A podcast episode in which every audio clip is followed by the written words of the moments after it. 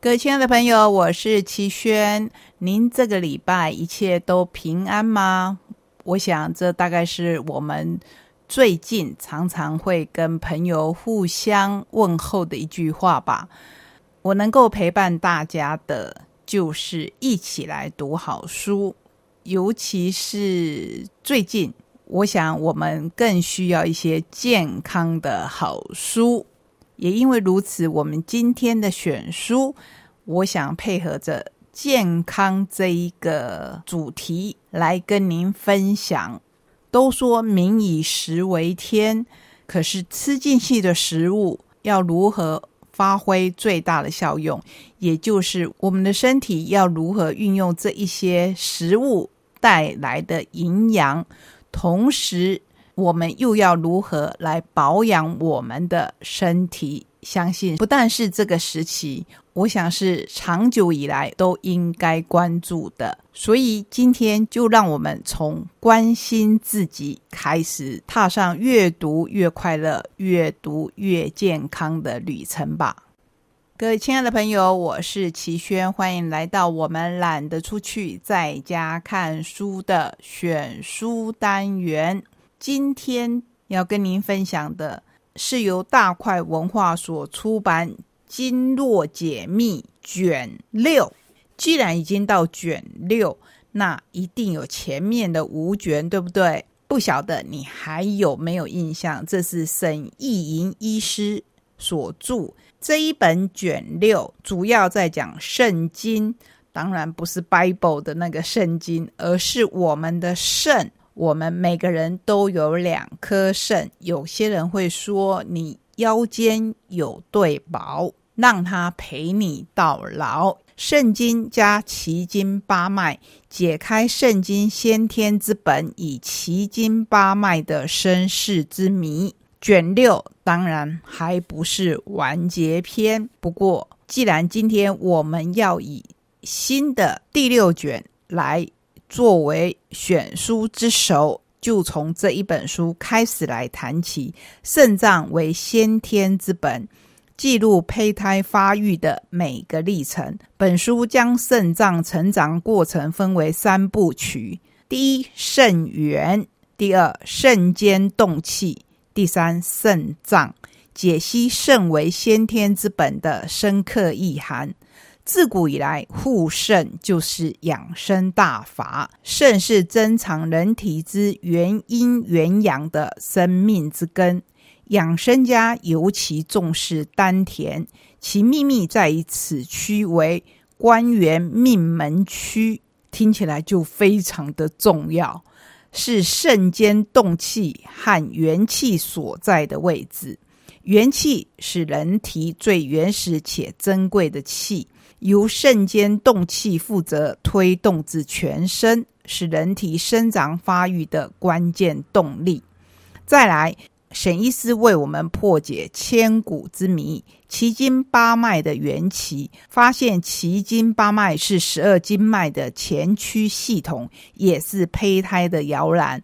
随着胚胎发育，逐步交棒给十二经脉，同时奇经八脉。仍然全程参与肾间动气，推动身体组织器官及十二经脉的成长发育。阐述练功家小周天功法中强调任督二脉汇合，让人回到初始设定的原理。这一段会不会让你想到武侠小说？我们常常说。这个人打通了任督二脉以后，整个功夫大为提升，对不对？也就是说，其实武侠小说上面所说的，可能是小说家的想象跟皮毛，不过它其实是真的有根据的。破解中医经络医学与印度脉轮医学之间的神秘连结，万法归宗，殊途而同归。肾经经络特殊的三明治经络结构，可以 reset 身体，恢复至初始状态，让身体重新启动，形塑健康不老的身体。听了有没有觉得很神奇？可是其实沈医师他的用意是要让我们更了解中医的原理，我想在台东，大家对于沈医师应该不会陌生。师承古典针灸派大家周卓宇老师，经络磐石医疗教育团队的执行长。医道精要中医护好心经络解密系列书的作者，任职台北慈济医院，曾任关山慈济医院中医科主任。台湾针灸四大派古典针灸派的传人，以《黄帝内经》为依归，专长于中医经络研究与临床应用。并且结合现代医学与跨领域学科研究，展现中医成为经典医学的价值。秉承周卓宇老师救人之事不必保密的信念，以传承中医以发扬经络为终身之志。历年来讲授诸多中医课程，包括。经络学院十二经络系统课程，经络十四讲，以经络分析张仲景经方的解构经方，以及抢救心脏食物课程，经络解密实战线上课等等，期望能够引导年轻的医师进入中医经络之门，体会经络的精要与奥秘。已经出版的中医书籍有。古典经络针灸大家周卓仪医道精要中医护好心经络解密系列等书，二零一零年更创立了经络磐石医疗教育团队，强调以《黄帝内经》的整体观为核心，着重身心合疗的全人医疗，临症时掌握疾病的结构特色与联动关系，标本兼治。简洁有效，沈医师深信，面对地球未来生存环境的骤然变化，若中医师能够透过精确理解以掌握脏腑经络动态，灵活运用针灸等诊断治疗的技能，依旧能够全面的守护病人的健康。尤其在这个时候，其实我们好想听听沈医师他的想法，还有他的做法。如果没有办法亲自，那也没有关系，我们就从这一本书开始来看起。因为既然圣经跟奇经八脉的身世之谜有着不解的关系，那我们就从这里，那我们就从这里来看起。沈医师说，肾脏具有复杂多样的特性，对中医师的学习而言也有一定的难度。本书的切入点将回归到天人相应的中医最高指导原则来谈肾经。我认为人的生命历程跟植物非常相似，甚至不妨想象我们就是一棵树。我想每个人看到关于医学方面的书。都会有同样的感觉，就是很怕它很难，很怕它是我们一般人所无法理解的。那如果像沈医师说的，每个人都像一棵大树，生命的源头来自种子，这一颗种子包含母树遗传给他未来成长、发育及繁衍的生命蓝图。我们都知道，植物需要阳光、空气、水，方能成长。每一颗种子吸取地下的水分和土壤的养分，加上空气和阳光的能量，就能依据这一份蓝图，逐步成长为和母树类似的大树。这个道理是不是讲起来就简单多了？刚才介绍了今天的选书之首。虽然名为之首，就是头一本书，可是它已经是卷六，也就是由大块文化所出版沈义莹医师一系列的作品之六《经络解密》。这一本写的是肾经，也就是南达义公的游记。在我们的腰间有一对宝，就是我们的一对肾。我相信很多人都知道。有一种病是很折磨人的，俗称洗肾。其实洗的不是肾，而是清洗我们的血液。那为什么叫做洗肾呢？是因为肾本来是担负着为我们透析血液，就像过滤网一样过滤了，然后把我们的很干净的过滤过以后的血再送回的身体。如果肾发生了问题，那么透析的功能就会降低，也因此我们民间才会俗称为洗肾洗肾，可见肾有多么的重要。那这一本书就是在说肾，肾经加奇经八脉。刚才有说到肾源，我们如果想象我们的身体像一棵树一样，那么肾在里面也是占有。很重要的位置，沈医师从胚胎发育期开始讲起，需要您慢慢的来看。这边我就只能简略的介绍。一开始说到的肾间动气，也就是推动元气。肾间表示部位，动表示功能，气表示由肾元转化而来的元气。肾元藏精代表静态的受精卵阶段，肾间动气代表胚胎展开生长发育的动态时期。来自肾间的一股动气，提供元气作为成长动力。肾元交棒给肾间动气，就像祖孙关系第二代的爸爸。肾元与肾间动气紧紧相合，一起贯穿生命的始。与终，也就是生命的开端与终了。肾间动气是受精卵分化及生长的动力。以种子的概念来看，肾间动气宛如种子的发芽点，是肾所藏之精，蓄势待发的动力，所以是生命的根本。如果我说到这边，你一样不飒飒的话，也没有关系。因为我开始读的时候也是这种感觉，不过我相信只要你有耐心，你有想要了解中医不传之秘，可是现在沈医师尽量用比较平易近人的文字将它展现出来，相信你会越看越有趣。那既然我们说到了卷六，你如果看了有兴趣，你会说启轩可不可以从？卷一再跟我们复习一下，那当然没有问题。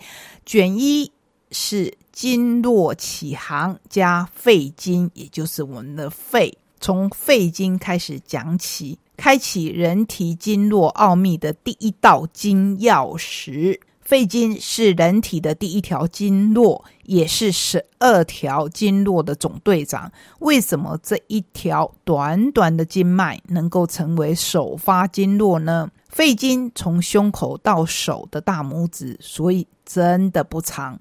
当我们伸展双臂、敞开胸怀、竖起拇指称赞别人的时候，就是肺经循行的路线。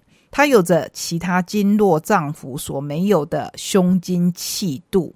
肺也是气血循环的第一道关口，有着娇嫩洁癖、不粘锅的特性，让我们每一天都能从洁净当中重生。所以，我们早上起来不是有时候会很自然而然的打开我们的胸怀吗？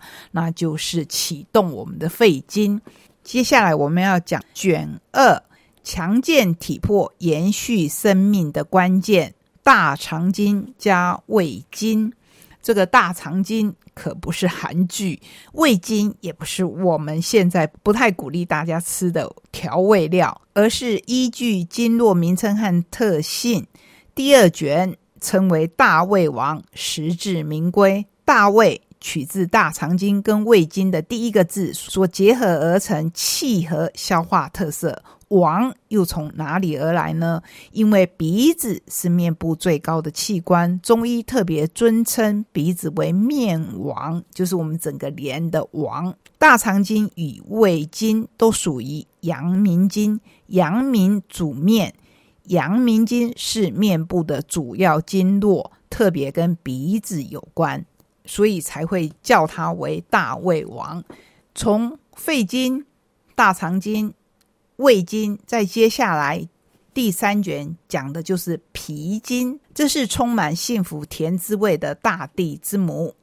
脾脏是人体中具有运化、生清、同学、升学、祛湿等功能，和胃腑共同承担气血生化之源与后天之本的重任，非常重要的脏腑。脾经系统在体腔内形成一个宛如篓子般的特殊生理结构，你把它想象成一个我们在背东西或是承接东西的篓子，不但对抗地心引力。托住人体的重要器官，也深深影响女性一生的经、带、胎、产四件大事。所以卷三对女性就特别的重要，难怪当初会用粉红色像樱花一般的颜色来作为它的封面。第四卷讲的是我们的心，维系身心平衡运行的君主之官——心经。不是我们在念的那个心经哦，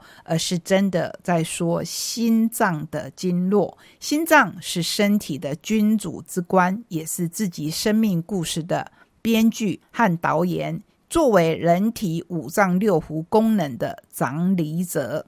中医透过经络系统建立整体观，涵括了现代医学所讲的心脏以及脑部的感知、辨识、情感、记忆等功能。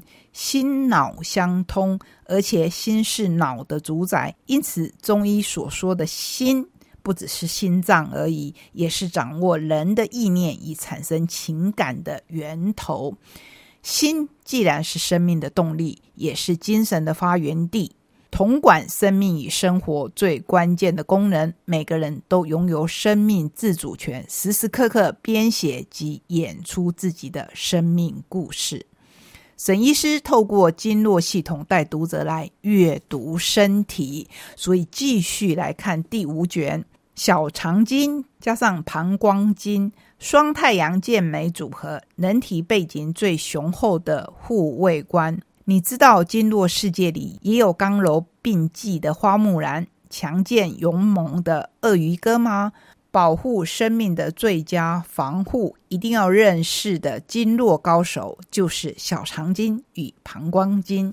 所以，我觉得沈医师真的是一个讲解的高手。有时候他会用数来形容我们的身体，有时候他会以一座城池。来讲述各个经络所代表的位置。其实卷六跟卷五之间相隔了一段时间，可见肾经加上奇经八脉是也是沈医师他绞尽脑汁不断的思考，要如何来跟我们分享，才能够最浅显易懂。当然，我们都知道身体就像是一个小宇宙，大部分的时候靠自己保养，有时候。就必须寻求医生的帮忙，不管是中医还是西医。